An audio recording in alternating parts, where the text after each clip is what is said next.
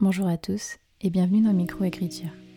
Je suis Élise Giraudot et je suis très contente de vous retrouver dans un nouvel épisode de ce podcast qui aide les auteurs et autrices à enfin mettre un point final à leur manuscrit. Tous les auteurs publiés ont un jour réussi à terminer leur premier roman. Pourquoi pas vous? Bonjour à tous et bienvenue dans un nouvel épisode de Micro-Écriture. Aujourd'hui, je suis avec Nell Pfeiffer, quasiment un an, jour pour jour, après le premier interview que j'avais fait avec elle. Donc, euh, si ça vous intéresse d'en savoir plus en détail sur son parcours avec l'écriture et aussi sur la question euh, quand faut-il arrêter de toucher à son roman, je vous renvoie à notre tout premier épisode qu'on avait fait ensemble. Et euh, là, un an plus tard, euh, Nell est de retour sur le podcast pour nous parler de la sortie de son bah, premier roman qui s'appelle L'Engrange Temps, que j'ai déjà lu euh, parce que je suis une vieille pie et j'aime trop flex avec ça. Mais du coup, on va parler bah, tout ça, du travail édito, de comment elle vit ses premiers retours par rapport au service, au service presse, pardon, etc. Donc, coucou Nell, je suis ravie de te recevoir à nouveau sur le podcast. Hello Elise, je suis trop contente d'être là. Oui, après un an, donc euh, on va pouvoir euh, mettre un petit peu les pendules à l'heure sur ce qui s'est passé. J'ai vraiment hâte. Ouais, tout ça c'est trop cool. Enfin, ça me... je trouve ça ouf, genre en mode euh, c'était il y a un an, il s'est passé tellement de trucs et maintenant tu vas être publié, donc c'est trop trop chouette. donc du coup, ben, je te laisse te présenter rapidement et si tu veux embrayer directement avec ton parcours avec l'écriture en général, libre à toi. Donc oui, merci Elise, ça me fait trop plaisir. Et donc, euh, comme elle l'a dit, je m'appelle Nell Pfeiffer, donc je suis autrice depuis quelques années et il y a mon premier roman qui va sortir L'Engrange Temps aux éditions Hachette Roman. Euh, moi, dans la vie, je suis graphiste et photographe et euh, c'est sûr qu'à l'avenir, j'aimerais beaucoup faire ça, juste de l'écriture. Mais pour l'instant, c'est ça qui se passe. J'habite à Montréal. donc, mais je suis française d'origine. J'ai grandi à Grenoble et euh, j'ai aussi, je vais avoir 28 ans, voilà. Au moins, ça c'est dit. J'ai un peu de mal avec euh, mon âge en plus. Euh, à chaque fois, je sais pas, est-ce que j'ai 27, est-ce que j'ai 28, qu'est-ce qui se passe? Euh, Donc c'est pas mal ça. je suis donc une autrice de fantasy principalement, idéalement. Peut-être un jour j'écrirai du, j'écrirai du contemporain, mais comme j'en lis pas, plutôt difficile. Mmh Et donc moi j'écris depuis 2014, vraiment officiellement. C'est sûr que j'ai commencé avec les fanfictions sur Skyrock, euh, mais après voilà, c'est ça. C'est sûr que mes premiers écrits vraiment officiels datent de 2014 et vraiment, je fais ça presque tous les jours depuis, euh, depuis maintenant deux ans. Donc, mmh. euh, j'avais une autre saga à mon actif qui n'est pas publiée, mais que j'écris depuis 2014 qui s'appelle La part de l'éclair. Et suite à ça, au fait que j'avais pas eu de retour ou des retours négatifs euh, en maison d'édition, j'ai décidé d'écrire L'Engrange Temps. Et ça a bien marché parce que justement, il sort euh, bah, au mois de septembre. Yes, le 6 septembre. Donc, euh, quand vous entendrez cette interview, il sera sorti le mercredi juste avant. Donc, je vous conseille de courir en librairie pour aller l'acheter. Est-ce que tu peux nous faire un petit résumé de ton roman du coup? Oui, donc on parle euh, de Sophie Delapointe qui est horlogère au palais de Vitriam. Elle s'occupe de remonter et de réparer des horloges qui parlent, qui s'appellent des oranima. Et euh, donc elle a un, quotidien euh, au palais et à l'horlogerie dans laquelle elle travaille. Et un jour, il y a le frère du roi, Dimitri, qui va venir la voir et qui va lui demander de réparer un étrange réveil matin qui s'appelle, donc qui est un engrange-temps. Et euh, Sophie va décider de suivre le prince dans un voyage temporel et malheureusement, elle va rester bloquée dans le passé. Donc ça va être euh, son aventure pour essayer de rentrer chez elle. Ouais, et euh, il est trop bien, voilà. et, moi, je sais, non, non, non. Il faut que j'arrête de faire avec ça. Bientôt, tu pourras plus flex, profites-en parce que c'est le 6. oui, plus que quelques jours. Euh, et du coup, il y aura euh, un tome 2, justement, euh, qui n'était pas prévu à la base, si je ne me trompe pas. Est-ce que tu peux nous parler de ça par rapport à ben, l'écriture du tome 2 Comment c'est venu et comment est-ce que, du coup, tu as imaginé une suite à Langrange-Temps Alors, en fait, c'est ça, c'est quand j'ai euh, pensé à Langrange-Temps, j'avais vraiment dans l'idée de faire un one-shot, vraiment quelque chose de hyper facile. Je voulais pas me prendre la tête, sauf que bon, spoiler alert, quand on décide de faire des voyages dans le temps, bah, c'est compliqué. C'est pas, c'est vraiment pas simple, il faut vraiment faire attention avec les incohérences, mais ça reste que ma première version se terminait sur... Euh, euh, c'était ça se finissait, ça se finissait. Je pourrais t'en parler en off si tu veux. ok, oui, avec plaisir. Mais ça se finissait et dans ma deuxième euh, version, j'ai décidé vraiment de faire une fin ouverte et euh, en me disant bon, si jamais j'ai envie d'écrire une suite, pourquoi pas. Mais bon, techniquement, l'histoire en tant que telle est terminée. Mhm. Et c'est mes éditrices euh, quand j'ai, euh, je leur ai, je les ai rencontrées pour la première fois qui m'ont dit mais est-ce que tu penses à un tome 2 Nanana? Et là, je sais pas pourquoi, je me suis dit, ah bah oui, en effet, ça pourrait être super intéressant si Sophie fait ci, ça, etc. Et en fait, euh, j'avais donc des prémices d'idées sur ce que je voulais vraiment faire. J'avais vraiment envie, euh, donc on est, euh, L'Engrange-Temps, ça prend une vibe un petit peu année 1800. Donc on est, euh, dans le premier tome, même si je mets pas les dates, on est en, dans le passé, on est en 1879. Mhm. Et, et donc finalement, euh, on est dans une année un petit peu victorienne, enfin vraiment ce style euh, un peu Londres des années euh, donc euh, 1800. Mhm. Et j'avais vraiment envie, parce que du coup, finalement, je le fais pas vraiment dans le premier tome. On est quand même sur une ville qui est portuaire, donc on n'a pas cette, euh, on n'a pas cette vibe euh, ville. Et en Mhm. fait, c'est ça, dans ce deuxième tome, j'avais envie de pousser cette idée d'un petit peu quelque chose euh, vibe euh, Jack l'Éventreur. Donc on est sur quelque chose qui est beaucoup plus sombre que le tome 1. Et en fait, c'est ça, c'est que comme de base, je prévoyais un one-shot pas compliqué, on a quelque chose dans le tome 1 qui est un peu plus jeunesse, euh, même si au fur et à mesure du livre, on est sur quelque chose qui est un peu plus lourd. Au début, on a vraiment une vibe jeunesse et ça fait en sorte que euh, j'avais envie de faire quelque chose qui était beaucoup plus adulte Mhm. avec euh, des, des thématiques un peu plus lourdes. Et donc, ce deuxième tome, au départ, je l'ai pensé assez euh, pareil que, que le premier tome, en fait, euh, une, une intrigue qui est assez basique. Et finalement, euh, j'ai fait une première version. Mes éditrices me sont revenues en me disant c'est bien, mais il va falloir que tu pousses que tu as déjà ouvert dans le tome 1. Parce que, mine de rien, il faut que tu donnes des réponses sur telle, telle chose. Mhm. Et au final, donc, je me suis vraiment creusé la tête début mai pour vraiment arriver à sortir une intrigue qui euh, permettait de relier en fait le tome 1 et le tome 2 parce qu'au final, moi, j'avais une intrigue qui était assez différente finalement. Et, euh, et donc j'ai relié le tout, tout en gardant euh, la même idée que en fait c'est pas, je, je spoile pas, mais dans le tome 2, on a vraiment une, une idée de d'enquête parce qu'il y a des meurtres de tisseurs de temps. Et, et donc en fait, on a toujours cette idée d'enquête, mais mon méchant a changé, euh, la fin aussi a changé. Je voulais quelque chose qui va ébranler le lecteur vraiment très très fort. Et euh, je suis désolée, mais je, je- vous, allez pleurer plaît. Et euh, Nice. j'ai hâte. Enfin, j'avais hyper hâte. D'un coup, j'ai beaucoup moins hâte. ça reste, ça reste que, que, que je, je trouve ça, on a des, des belles valeurs, des beaux thèmes, euh, selon Ouais. moi. Euh, je voulais quand même quelque chose qui, qui, qui heurte un petit peu finalement parce que on a le, le début de la saga qui est, qui est très joli, qui est très euh, solaire, je trouve. Mm, et en mm, fait, mm. on s'en va vraiment dans quelque chose qui est assez sombre. Et, euh, et c'est ça, je trouvais que ça me tenait à cœur en fait de, bah, de faire quelque chose de plus adulte. Donc, euh, donc voilà, je, je me suis creusé la tête, euh, un, vraiment un gros deux semaines où je pense que je, je mettais des post-it sur mes murs, euh, je me remarquais tout ce qui se passait, je me disais mais ok, mais comment j'arrive à relier telle chose et telle chose? J'ai demandé des- de l'aide à, à mon copain qui m'a un jour m'a dit mais et si en fait tel truc qui se passe dans le tome 1, en fait c'est une répercussion sur le tome 2 et là j'ai fait oh, mais l'intelligence! Donc, faut parler aux gens quand on a des problèmes et des trous dans ces intrigues. Et, euh, et c'est ça, finalement, euh, j'ai continué. Donc, euh, j'ai réécrit euh, le tome 2 en juin et j'ai fait ma réécriture qui est allée jusqu'à début août. Et donc là, j'attends mes corrections édito du tome 2. Ok, ouais, du coup, j'allais te demander où est-ce que ça en était, euh, du coup. Et euh, ça sera toujours quand même classé euh, young adulte, c'est pas. Ouais. Oui, on n'est vraiment pas sur. on est.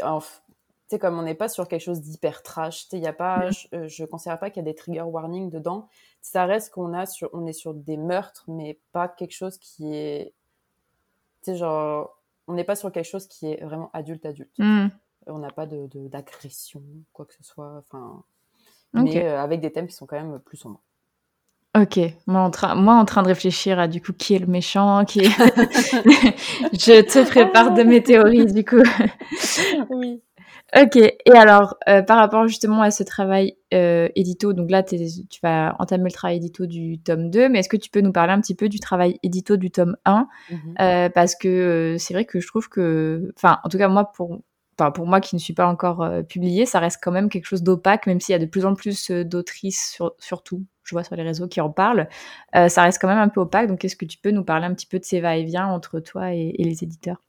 Ouais, avec plaisir. Donc, en fait, ce qui s'est passé quand moi je signe, euh, quand j'ai signé le tome 1 en mmh. octobre, euh, c'est qu'en fait, avant d'accepter de signer, ils envoient une fiche qui s'appelle les préconisations éditoriales.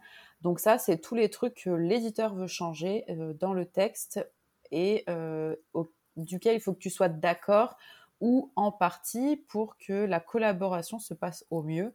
C'est vrai qu'à l'époque, euh, moi, il m'avait demandé quelques trucs. En fait, c'était pas des demandes de changement, plus des approfondissements sur lesquels finalement j'étais d'accord parce que euh, on était sur euh, bah, pousser l'univers, pousser le background au niveau des pays, de, des conflits, etc. Je sais qu'il y a une demande de changement de d'âge qui, moi, j'ai dit non. En fait, enfin, ça dépendait. En fait, on me demandait de changer l'âge des euh, personnages, donc au début qui sont plus vieux, donc de Charles et Dimitri, euh, qui ont au début du tome la cinquantaine. Mmh. Ils bah là, il faudrait que tu changes, nan, euh. Puis je leur ai dit non, en fait, ça marche pas avec la timeline. On ne peut pas changer leur âge ici par rapport à tout ce qui va se passer après. Mmh. mais par exemple, tu vois, je pense que Sophie, elle avait 18 ou 19 au départ et que là, on en a 17. Pareil pour les jumeaux, ils avaient 25 dans le passé et là, je les ai passés à 20. Mmh, euh, donc finalement, ça, en fait, ça n'empiétait pas sur l'intrigue. Donc ça, j'ai mmh. dit ok. Mais c'est vrai que sur des gros changements qui vont potentiellement changer l'intrigue, euh, ça, du coup, j'avais dit non. Donc en fait, ces préconisations-là, euh, moi, j'ai tout annoté, je les ai renvoyées. Finalement, après, on m'a envoyé l'offre. Et en fait, ce qui se passe, c'est que là, tu changes ton texte par rapport aux préconisations. Donc en fait, tu essayes de faire toutes les améliorations et les changements que tu peux tout seul. Et à la suite de ça, euh, tu l'envoies donc à tes éditrices pour qu'elles, en fait, elles vont passer par là, avec la préparatrice de copie, ça s'appelle. Ça, je n'étais pas du tout au courant, mais c'est pas tes éditrices, c'est une, personne qui, qui, en fait, va lire tout le texte, qui va changer les phrases qui n'ont pas la bonne syntaxe, euh, qui, vont, qui va enlever quelques passages qui sont des redites ou des choses comme ça. Et en fait, elle va vraiment nettoyer le texte. Euh, donc ça, c'est euh, tu as la préparatrice et ensuite tu as Cyrine qui est passée elle aussi sur le texte pour aussi faire ses propositions, ses petits changements, etc. Et on te renvoie un Word euh, tout coloré. Donc tu as vraiment euh, toute phrase entre la couleur de la préparatrice de copie qui peut être rouge, la couleur de Cyrine qui va être par exemple violette, tu as ta couleur qui va être bleue aussi, parce qu'en fait on fait le suivi de correction sur Word et, et en fait ton, ton, ton, document, quand tu l'ouvres la première fois, euh, il est effrayant. Quoi. tu m'étonnes. et moi, j'avais, ça me disait 8000. Euh, euh, ah oui, je me rappelle, tu l'avais dit en story. ouais, c'est ça. Tu as 8000 corrections, enfin, ça, fait vraiment peur. Et en fait, quand tu regardes ça de l'extérieur, tu te dis, oh, je vais jamais y arriver. Et en fait, finalement, ce que tu as à faire, c'est à, à, relire, à regarder les modifications si elles te plaisent et les accepter. Donc au fur et à mesure de tes acceptations, en fait, les couleurs elles disparaissent. Mm. Et toi, en fait, il faut simplement que tu laisses ta couleur à toi pour qu'elle voit en fait euh, ce qui a été changé dans le texte. Euh, donc c'est ça. Moi, ça m'a pris. Au départ, je pensais que ça allait me prendre un mois. Ça m'a pris euh, une semaine, je pense. je me suis vraiment mis à fond parce que finalement. tu as beaucoup d'acceptation de, de, changements à mm. faire plus que mm. tout. Et euh, ce qui était euh, particulièrement difficile pour cette première, euh, ces premiers changements, c'était, on me demandait de pousser vraiment l'histoire en arrière. Donc, je parlais d'une guerre, il fallait dire bah, c'était quoi comme guerre, qu'est-ce qui s'est passé, c'était quoi la relation entre les pays après cette guerre? Et dans ma tête, je me suis dit, mais c'est pas de ça que j'ai envie de parler. Enfin, Pourquoi vous me demandez qu'est-ce qui se passe au niveau politique alors que l'histoire, c'est une nana qui voyage dans le temps? Enfin, je, je me dis, mais ça n'a aucun rapport. Mais finalement, en fait, euh, ça reste du world building et ça reste en mmh. fait que c'est quand même important d'en parler. Et mine de rien, en fait, ces ajouts-là, ils m'ont permis de créer mon tome 2. Mmh. Parce que, en fait, euh, tout le background, euh, bah, c'est ça, historique politique, va permettre en fait de, pousser l'univers, de le rendre plus palpable. Et c'est ce qui a en fait permis de donner bah, plus d'idées sur, mmh. bah, sur, des potentielles suites. J'ai même une idée de, de préquel ah, euh, trop stylé Sur cette fameuse guerre, d'ailleurs, qui ah s'appelle la guerre des rouages. Mm. Où justement, bah, c'est ça, toi tu l'as lu, euh, ça serait de parler justement de cette fameuse guerre, qu'est-ce qui s'est passé avec euh, la grand-mère de Sophie? ah, trop bien C'est ça. J'ai trop envie que tu l'écrives du coup. On serait vraiment sur une idée comme Six of Crows, donc un petit peu infiltration, etc. Mais c'est un gros bébé, ça quand même, et je pense pas que je, je sois capable pour l'instant, mais c'est quand même une idée que j'ai un moment ah, donné. Trop bien. Donc, euh, on demande de pousser l'historique beaucoup. Donc ça, après, euh, fin janvier, euh, j'avais renvoyé donc à mes éditrices. On renvoie encore une fois d'autres modifications. Là, on me redit, ça, faut que tu pousses. Ça, faut que tu pousses. Mmh. Puis je me disais, mais, mais je l'ai fait en fait. Ça, faut que tu expliques. Dans ma tête, je me disais, mais je ne je sais pas comment l'expliquer autrement. Et en fait, tu arrives des fois devant ton texte et où tu te dis, mais qu'est-ce que je fais en fait? Je ne sais pas je sais plus. Et en fait, c'est ça, il faut prendre le temps d'y penser, d'y réfléchir correctement. Et mine de rien, des fois, c'est juste une phrase à rajouter qui va mmh. peut-être expliciter un peu plus euh, ce que tu viens de dire juste avant. Et c'est vrai qu'au départ, euh, surtout dans le début, j'avais vraiment l'impression de faire beaucoup d'info-bumping. Ah oui. Dans le sens où je me disais, euh, là, je suis en train d'expliquer ça et ça. Enfin, les gens, ils vont se dire, ça fait beaucoup d'informations. Et, j'avais vraiment peur parce que je trouve que c'est quelque chose qu'on parle beaucoup sur les réseaux de euh, bah, faites attention à pas trop exposer votre univers ou du moins de le faire euh, de façon intelligente dans des actions pour pas que ça paraisse lourd. Mm. Et j'avais vraiment pas l'impression de le faire en fait. Mais avec le retour, etc., euh, on m'a pas fait la réflexion comme quoi il y avait trop d'infos. Et on m'a dit que c'était bien distillé, donc je suis quand même hyper contente de ça. Oui, oui, ça va. Enfin, J'ai pas eu cette impression à la lecture, ça va. donc, euh, donc c'est ça qui s'est passé. Et en fait, on a eu, une fois qu'on finit sur Word, Achète Roman décide de passer sur Maquette. Et donc, euh, le, on prend en fait une, mise en page d'un autre roman mmh. qui, a déjà, qui est déjà sorti, sorti chez Hachette. Donc là, euh, typiquement, c'était l'arrache-mot. Ils avaient pris la mise en page de l'arrache-mot, puis ils avaient mis l'engrangetant dessus. Donc ça, c'est vraiment histoire de voir euh, c'est quoi qu'on va mettre comme interligne, c'est quoi la taille de la typo, la taille des marges, etc. Et en fait, toi, à côté, bah, tu continues à travailler sur le texte. Et en fait, après, on t'envoie donc des, numérisations des pages avec la correctrice qui a marqué des informations, ton éditrice qui marque des informations au crayon de papier, genre sur les marges. Euh, et ça, c'est assez lourd parce que finalement, tu vois pas la modification de ton texte en temps réel mmh. et euh, juste les commentaires que tu ajoutes. Donc en fait, ce qui se passe, c'est que moi, je surlignais euh, via Adobe Reader et j'ai rajouté mes commentaires. Et ça faisait en sorte que si jamais mon texte était trop long, bah, je m'étais ouvert un Word. Et là, je mettais bon, bah, de telle page à telle page, et rajoute paragraphe, etc. Mmh, Donc ça, c'est ça. C'est assez lourd parce que finalement, pour une personne qui peut être très visuelle, n'arrive pas à savoir si mmh. ça rentre bien dans le texte ou, si ça fait du etc. Et ça, je pense qu'on a eu trois allers-retours comme ça. Et en fait, sur les dernières corrections édito, c'était hyper lourd. Euh, parce que finalement, les corrections édito ont duré, donc de, si on compte le fait que j'ai fait mes changements avec les préconisations donc de novembre à début mai. Et hmm. début mai, en fait, euh, en fait ton, livre, mine de rien, tu peux plus le voir en peinture. Ah, ce que j'allais te demander, est-ce que c'est vrai ce truc de tu peux plus te, te saquer ton, ton bouquin, quoi? Mais au départ, j'y pensais pas parce que finalement, je recevais les corrections et, je sais que j'avais dans l'idée de, de, me dire Ah, bah, t'as des, as des autoristes qui disent qu'ils en peuvent plus de leur livre. Et, et je me disais Bah, suppose qu'ils y arrivent pour moi. Enfin, je l'aime, mon livre. Oui, ça fait la 30 millième fois que je le relis, mais je l'apprécie.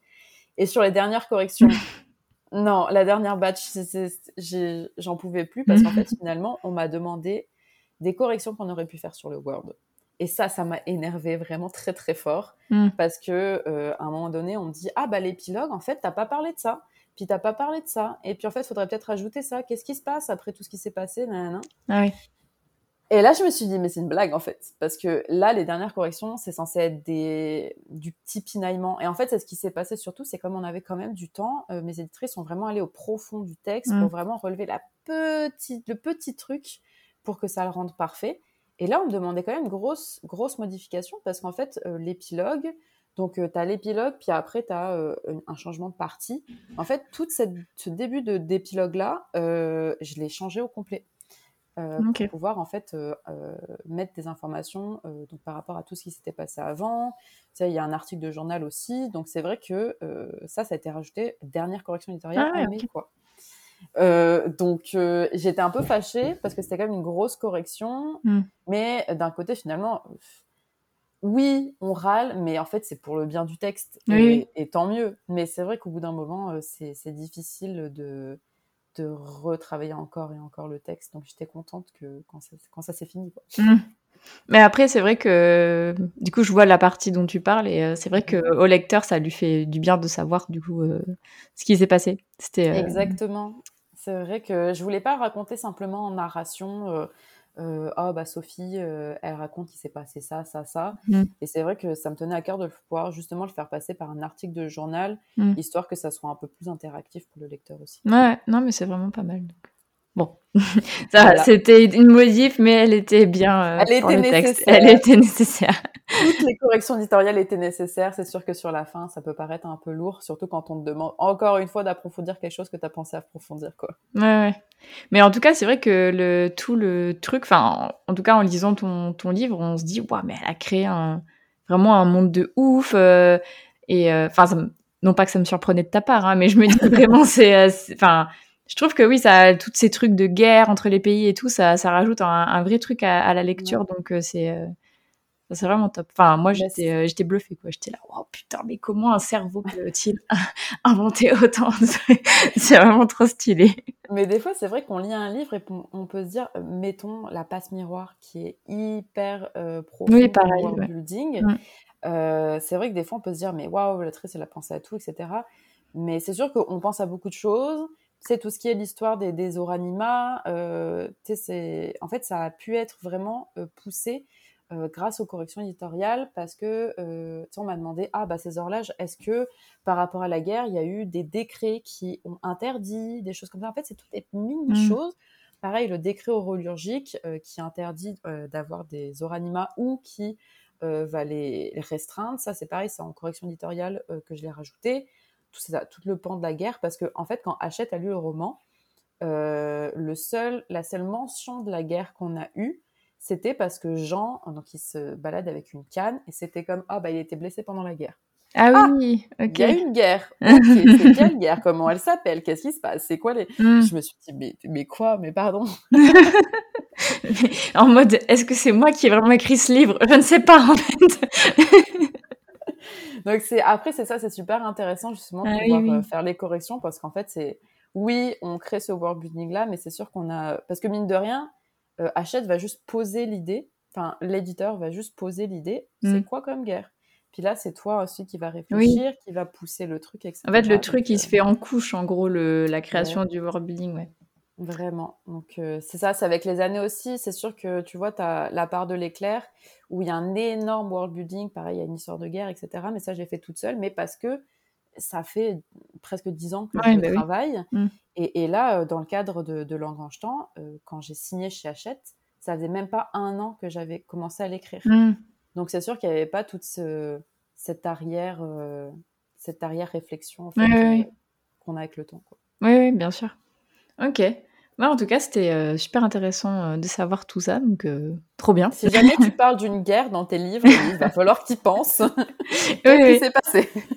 Bah écoute, dans Idélia qui est au point mort, il y a beaucoup de guerres, mais normalement, je les ai... ça va. Mais du coup, tu, tu m'avais déjà envoyé en MP en mode, il faut vraiment bien maîtriser tout son univers, et du coup, je m'étais refait une passe sur mon truc, mais mais ouais, du coup, euh, ça, ça chez le aussi, les auditeurs et les auditrices. il faut bien, euh, du coup, maîtriser son, son Enfin, si vous mentionnez un truc, d'après ce que je comprends, il faut bien savoir pourquoi on le mentionne. C'est exactement ça, ouais. Mmh. Ok. Euh, du coup, euh, donc ça c'est voilà, le roman va bientôt sortir. Donc là, on enregistre aujourd'hui le 25 août, mais donc quand euh, vous écouterez le, podcast qui sera sorti, et Nel du coup aura fait bah, deux dédicaces, une à Lille et une à Paris. comment est-ce que tu appréhendes ça? Est-ce que tu as hâte de, de rencontrer tes lectrices Est-ce que tu es stressée? Est-ce que tu peux nous expliquer un peu ton état émotionnel? euh, je suis stressée. En fait, j'ai très très hâte. Je sais qu'il y a beaucoup de gens qui me demandent sur les réseaux ah, bah, comment tu te sens par rapport à la sortie, etc. Mmh.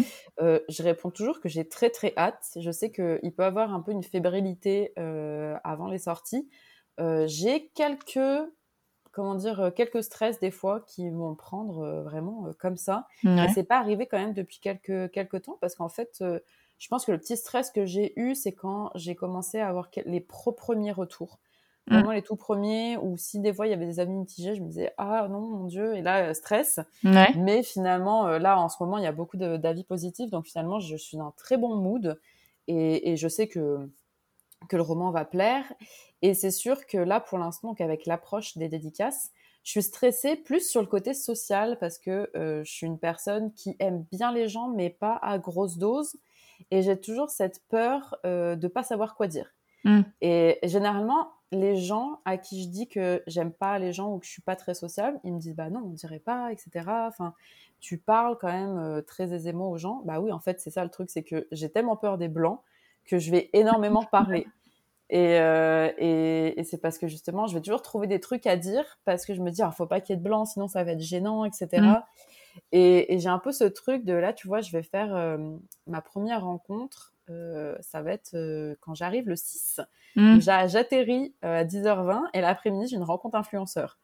Et ah là, je sais pas pourquoi, ça me fait un peu peur parce que je me dis, oh, qu'est-ce qui va se passer? Est-ce qu'on va me poser des questions? Est-ce qu'il va falloir que je trouve des sujets de discussion à parler avec ces personnes que je connais pas? Mmh. Techniquement, elles vont avoir lu, je dis elles, mais elles vont avoir lu le livre, donc, donc sûrement que la discussion va se faire tout seul. Puis, Comme je parle beaucoup, et que j'aime parler et que tu comprends parce que tu es dans le même cas. oui, il n'y a pas de, pas de problème. Ça va faire en sorte que je pense pas qu'il y aura de blanc ou quoi que ce soit, mm. mais c'est vrai que ça me stresse toujours un petit peu en fait ce, ce truc de il faut trouver des sujets de discussion. Et, euh, et, pareil, les dédicaces en elles-mêmes, j'aime pas mon écriture. Donc je me dis, oh là là, j'espère que je vais pas faire de fautes, j'espère que ça va pas être trop moche. Je vais aller choisir mes stylos aussi pour savoir genre, ça va être quoi l'épaisseur pour que ça soit pas trop bizarre. Enfin, je sais pas.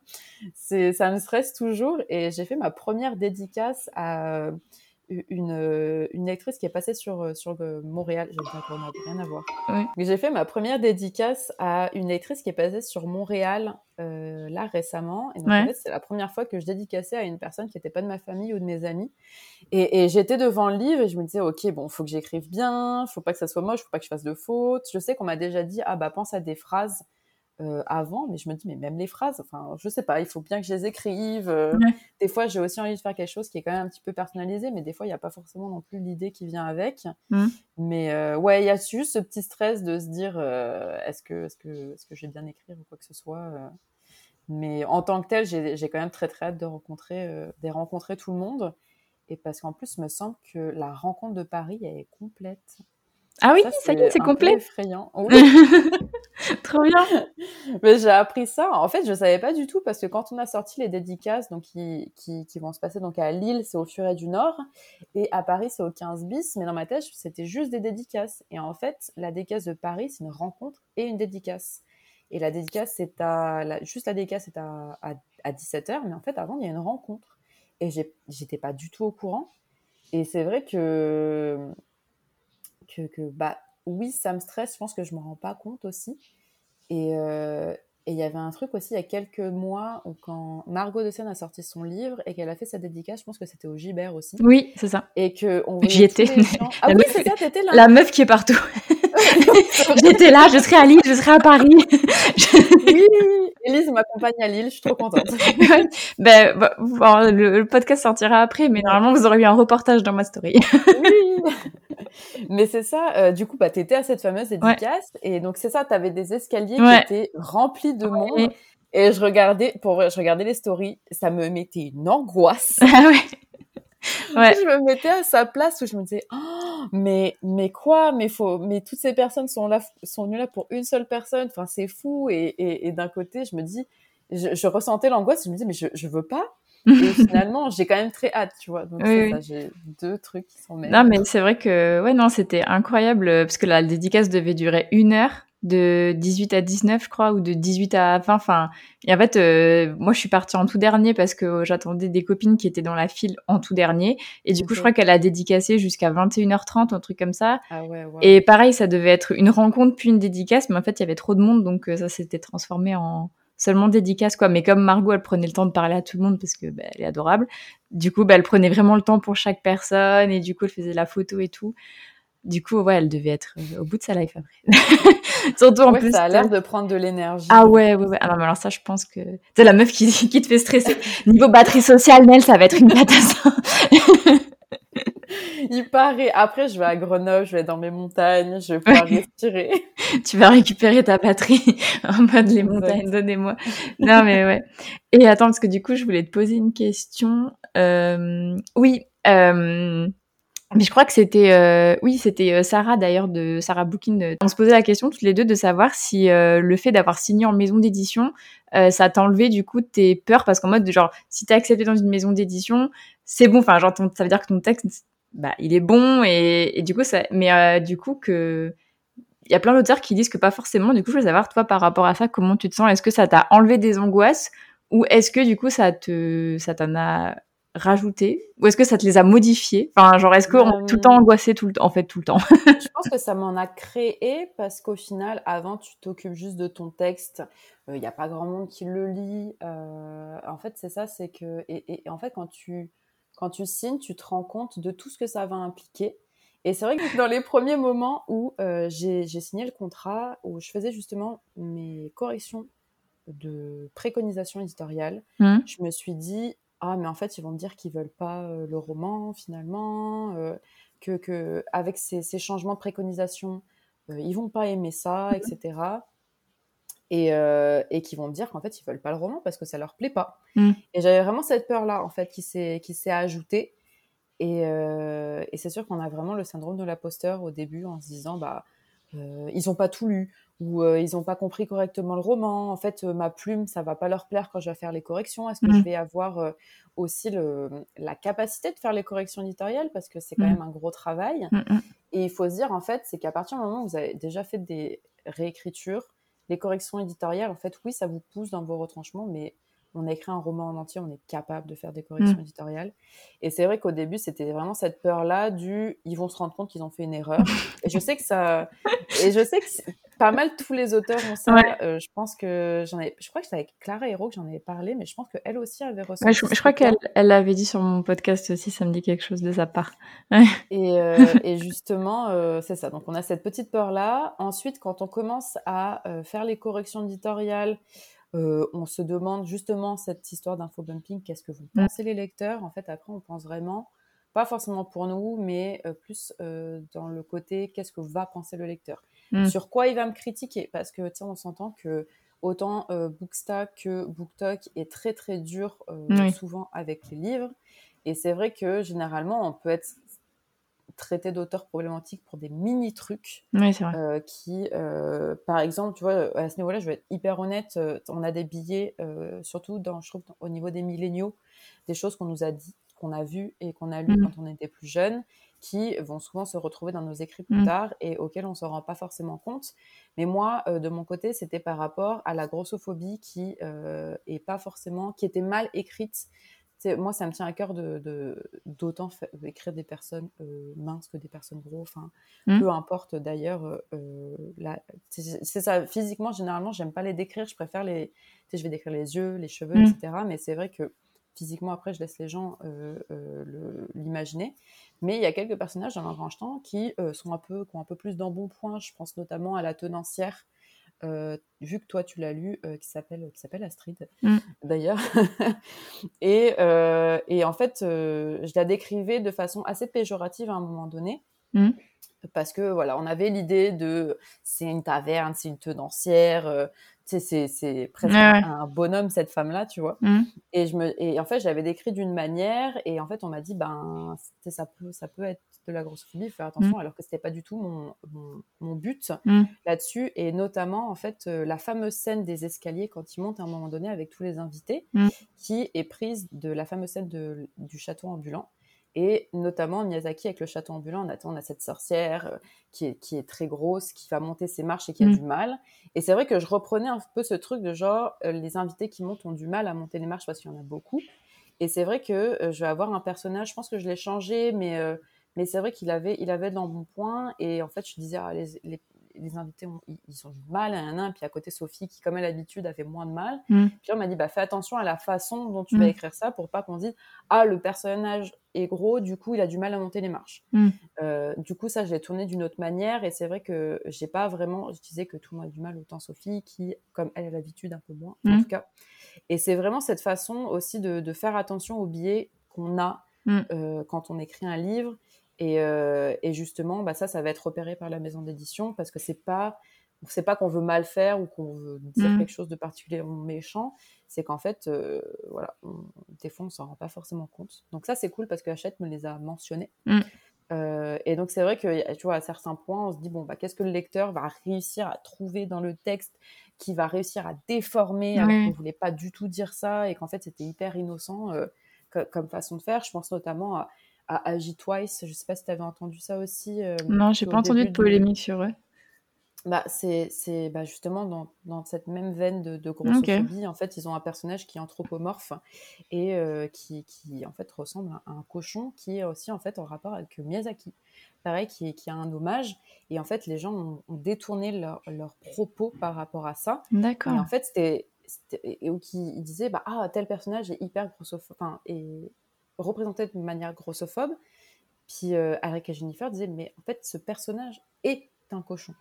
Euh, donc oui, euh, il a des, il réagit, donc il, il est un peu plus, il est un peu plus gros. Il, il va, quand il rit, il va un petit peu avoir ce, ce, ce truc de, comme un peu un groin, etc. Parce que c'est un cochon. Mm. Et en fait, on leur a un peu tapé sur les doigts par rapport à ça parce que les gens ont dit bah, c'est grossophobe. Alors qu'en fait, du coup, ils ont dû faire leur mea culpa par rapport à ça.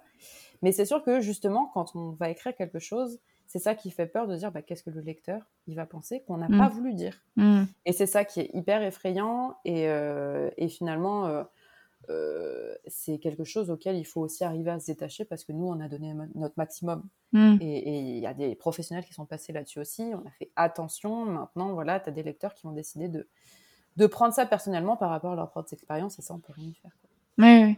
Et du coup, c'est euh, c'est aussi ce que tu disais ben, dans ta story et dont je voulais qu'on parle. Donc, euh, comment tu avais reçu ben, les premiers retours euh, par rapport ben, aux services presse qui ont été envoyés? Est-ce que, du coup, enfin, ouais, comment, comment tu l'as vécu Comment tu l'appréhendais? Est-ce que euh, le fait d'avoir euh, des avis. euh, Bon, je pense pas que tu aies reçu d'avis hyper négatifs euh, pour le moment. J'espère que tu n'en recevras pas. Mais euh, du coup, euh, que, enfin, voilà, comment est-ce que tu appréhendais ça? Est-ce que tu t'étais dit, je vais lire toutes les chroniques ou Au contraire, je veux faire euh, en mode œillère euh, Est-ce que tu Mhm. peux nous parler de ça? Alors, en fait, ouais, c'est ça. C'est que euh, tant que, comme je disais dans ma story, tant qu'on le vit pas, en fait, on a beau avoir des avertissements là-dessus, euh, on peut pas réellement comprendre comment on va réagir. Mhm. Et c'est vrai que euh, mon tout, tout premier avis, donc c'est vrai que donc, les services presse sont arrivés en juillet. Mhm. Et mon tout premier avis, c'était une vidéo TikTok euh, d'une super lectrice qui a adoré le roman. Mhm. Et en fait, j'ai ouvert euh, le- le- la, la vidéo en me disant, OK, c'est le tout premier avis. Euh, et j'avais un peu le cœur qui battait hyper fort. Et, et en fait, elle a dit beaucoup de belles choses sur le roman et ça m'a vraiment émue. Parce que finalement, pour elle, ça a été un coup de cœur. Et, euh, et c'est ça, j'étais soulagée. Mm. Euh, aussi très contente de voir qu'elle avait aimé, etc. Et en fait, petit à petit, là en ce moment, surtout en- au mois d'août, j'ai beaucoup d'avis qui rentrent parce que finalement, je pense qu'il y a eu à peu près un peu plus de 80 euh, SP par rapport à Ah oui, ok. Rostand. Mm. Ouais, c'est ça, c'était quand même pas mal. Donc en fait, finalement, les gens, en fait, euh, ils étaient très impatients de le lire. Donc en fait, finalement, ils le lisent quand même assez rapidement. Mm. Et L'Engrandchant se lit très rapidement aussi. Euh, il y a euh, 390 pages. En fait, finalement, les pages, euh, Mm. d'après ce que j'ai compris, filent toutes seules. Oui. Donc c'est assez facile de, de lire rapidement. Donc les avis rentrent très rapidement. Et en fait, ce qui s'est passé au tout début, c'est que c'était quand même assez euh, éparpillé, enfin éparse. Ouais. Je sais pas si on peut dire ça, mais il n'y avait pas beaucoup au début. Donc j'ai eu donc, un très bon sur le premier. Euh, quelques autres personnes qui étaient assez mitigées. Quand je dis mitigées, c'était un 4 étoiles avec euh, c'était trop bien l'univers, nan, mais euh, la romance, je sais qu'on on me l'a beaucoup dit, euh, la romance par exemple est, est un peu trop. Enfin, moi j'ai moins aimé, tel personnage j'ai moins aimé. Je sais que la deuxième, euh, le deuxième avis c'était ah bah les jumeaux, je sais pas trop quoi en penser, j'ai moins aimé. Et en fait, c'est ça qui est un peu bizarre parce que finalement, au départ, tu commences à recevoir des avis. Et, et- et dans ta tête, tu te dis, OK, ça, elle n'a pas aimé, comment je peux faire pour, euh, pour changer ça? Et, et le lendemain, tu vas recevoir un avis qui va dire, Oh, les jumeaux, je les ai adorés, Euh, Dimitri, je l'ai trop aimé. Mhm. Et là, tu dis, OK, donc tu as une personne qui n'a pas aimé les jumeaux, une autre personne qui a adoré les jumeaux. Donc, euh, qu'est-ce que je fais? Mm. Donc, en fait, le truc, c'est ça. c'est Et là, petit à petit, les avis rentrent et tu vas vraiment avoir ce. Donc, les avis sont relativement très, très bons sur l'Engrangement et je suis vraiment contente. Et je savais aussi que ça allait beaucoup plaire parce que finalement, l'univers, comme la plupart des gens disent, est assez original et ça Mm. change un petit peu. Ouais, carrément. Et, en fait, j'ai un 100% d'avis positif sur, sur l'univers et sur, sur la magie, etc. Mm. C'est sûr, c'est toujours les personnages, et, c'est normal, qui, qui, vont un petit peu départager. Mm. Et en fait, c'est ça, je vais avoir des gens qui vont dire, la plupart des gens disent, oh, j'adore Sophie, j'adore Farandole, qui est la montre à gousset. J'adore Farandole. il est trop mignon. je l'aime trop. et c'est vrai que la plupart du temps, les gens sont un peu plus mitigés sur les jumeaux. Et, euh, et c'est vrai qu'on a cette envie, euh, en tant qu'auteur, de, de faire plaisir aux gens et, et du moins de, de, faire en sorte de s'améliorer. Et en fait, les avis sont tellement différents mm. d'une personne à l'autre qu'en fait, là, tu te rends compte que ben, ça sert à rien d'écouter ces avis-là parce qu'en fait, ces avis, c'est les expériences et comment la personne a ressenti sa lecture. Mm. Et si la personne n'a pas aimé les, jumeaux ou le personnage principal, bah, c'est parce que c'est son expérience par rapport à ce qu'elle a vécu, ce qu'elle a déjà lu avant mm. et ce dont elle s'attend par rapport à ses lectures. Et c'est tellement différent d'une personne à une autre bah, que l'auteur de là-dedans, bah, il a rien à changer parce que il pourra jamais contenter tout le monde. et ça, c'est mm ça, c'est quelque chose qu'on nous répète, qu'on nous rabâche, mm. sur, que ce soit sur Instagram, sur TikTok, de, tout le monde, en disant bah, tu pourras jamais satisfaire tout le monde, et mm, c'est normal. Et heureusement, parce que finalement, je sais plus c'est qui qui m'avait dit ça, mais qui me disait mais si le livre il est aimé de tout le monde, qu'est-ce qui le rend spécial finalement? Qu'est-ce qui fait que En fait, c'est comme euh, un peu sur nous-mêmes, genre si tout le monde t'aime, personne t'aime en fait. Enfin, genre t'es un, un, peu, es un peu fade quoi, genre. et là, finalement, euh, tu vois, par exemple, hier, euh, j'ai eu un avis très, enfin, très positif, mmh. très positif, 4 étoiles, et euh, il y avait un petit couac, pas, pas couac, je dirais pas ça, mais une réserve sur Sophie, par exemple. Et je crois que c'était la première fois que je lisais ça, qui disait, ah bah, le, le, la personne disait, je pense, j'espère que dans le top 2, elle va avoir telle, telle évolution, nanana.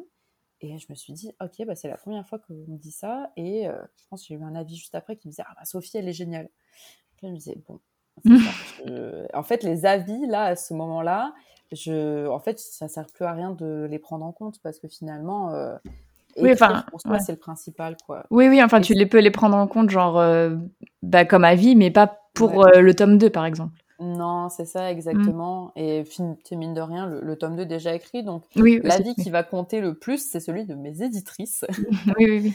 Et c'est sûr que voilà, ces avis-là euh, sont, sont, surtout bah, pour les lecteurs, pour les personnes qui vont suivre euh, ces influenceurs sur, euh, sur les réseaux, parce qu'ils ont les mêmes goûts. Mmh. Et, et c'est sûr qu'en fait, des fois, en fait, même, même recevoir une, un avis négatif ou un avis mitigé serait même pas serait même pas censé euh, nous impacter parce que finalement, c'est ça, ça dépend euh, de l'expérience de chacun.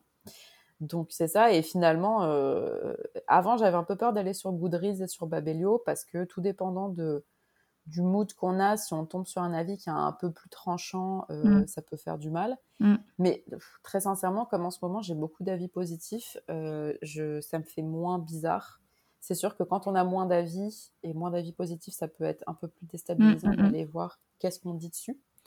Mais voilà, je dis ça maintenant et le livre n'est pas encore sorti, donc euh, je pense que ça va être beaucoup plus départagé au moment où tout le monde va pouvoir l'avoir dans les mains. Donc là, à ce moment-là, euh, je pourrais voir euh, comment je me sens par rapport à ça, quoi.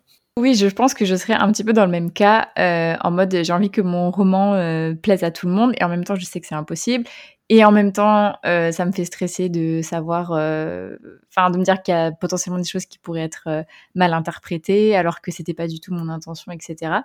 Donc, je trouve que tu fais quand même preuve d'une assez grande sagesse sur le sujet, parce que parce que je pense que, je... enfin, après, je dis ça, j'en sais rien, mais mais c'est vrai que j'aurais peut-être beaucoup peur des, des avis, surtout dans un dans un monde fantasy, parce que par exemple, tu vois, pour mon mon contemporain euh, comme c'est inspiré de, de, bah, de, ma vie, euh, je pense que les gens ils pourraient dire ce qu'ils veulent. Euh, je serais en mode, mais en fait, ça s'est vraiment passé. Donc en fait, juste tais-toi, quoi. Donc, mhm. alors que dans un roman fantasy, il y a plus matière à ce que les gens ils disent, ah ben en fait, j'aurais fait ci, j'aurais fait ça, machin, puisque c'est inventé. Donc, je trouve que c'est ouais. Et enfin, je, voilà, je trouve que tu fais preuve d'une assez grande sagesse sur le sur le sujet. Et comment tu penses du coup appréhender la suite par rapport à ça? Est-ce que imaginons, euh, enfin, je touche du bois, mais euh, tu as de plus en plus d'avis mitigés. Euh, est-ce que tu serais du genre à ne pas aller voir, du coup, ou à continuer à aller voir? Ou est-ce que. Enfin, comment ça t'impacterait? Je pense que ce qui, est, ce qui va être euh, important et rassurant pour un auteur, c'est connaître les premiers retours. Et c'est vrai que je pense que petit à petit, avec le temps qui passe, avec euh, l'écriture d'autres romans ou euh, de suites, mmh. en fait, les avis, tu mine de rien, une fois que tu en as eu un, enfin, j'allais dire, une fois que tu en as eu un, tu les as tous eus, mais c'est pas, c'est pas vrai, c'est pas du tout ce que je veux dire. Mmh. Mais c'est vrai que généralement, les avis sont pas spécialement nouveaux, surtout quand c'est mitigé. Et finalement, l'auteur, il connaît son histoire, il sait ce qui peut plus ou moins plaire. Et, euh, et c'est sûr que finalement, les avis peuvent se ressembler petit à petit. Donc en fait, ça sert plus à rien de les regarder. C'est sûr que des fois, ça peut faire du paume au cœur. Tu décides de, je sais pas, d'aller sur les applications, mais d'aller mm. juste regarder les 5 étoiles. Oui.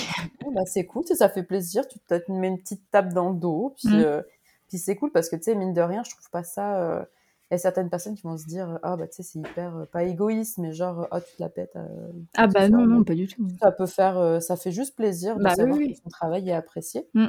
et c'est vrai que sûrement que je vais que je vais le faire et que je vais continuer à le faire. Et, et ça fait en fait ça fait juste plaisir de savoir qu'il y a des gens qui apprécient le roman. Et c'est surtout aussi pour ça que j'écris c'est pour que les gens ils arrivent à rêver et qu'ils aient des émotions aussi pendant, le, pendant la lecture.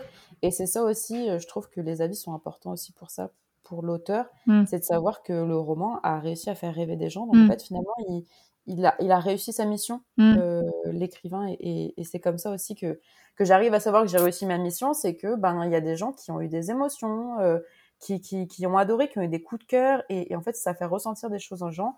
C'est ça, en fait, qui, qui rassure surtout tous les auteurs. Moi, j'ai eu aucune réaction. J'ai pas du tout fait de vocaux en train de hurler euh, sur, les sur les révélations. Euh, pas du tout. J'attends avec impatience tes vocaux du tome 2. Ah, moi aussi, j'ai hâte du coup. Euh, mais oui, ce que je voulais dire par rapport à ce que tu disais, c'est qu'effectivement, genre 80 services presse, même si t'as pas reçu tous les avis, je pense que ça a quand même un bon petit échantillonnage.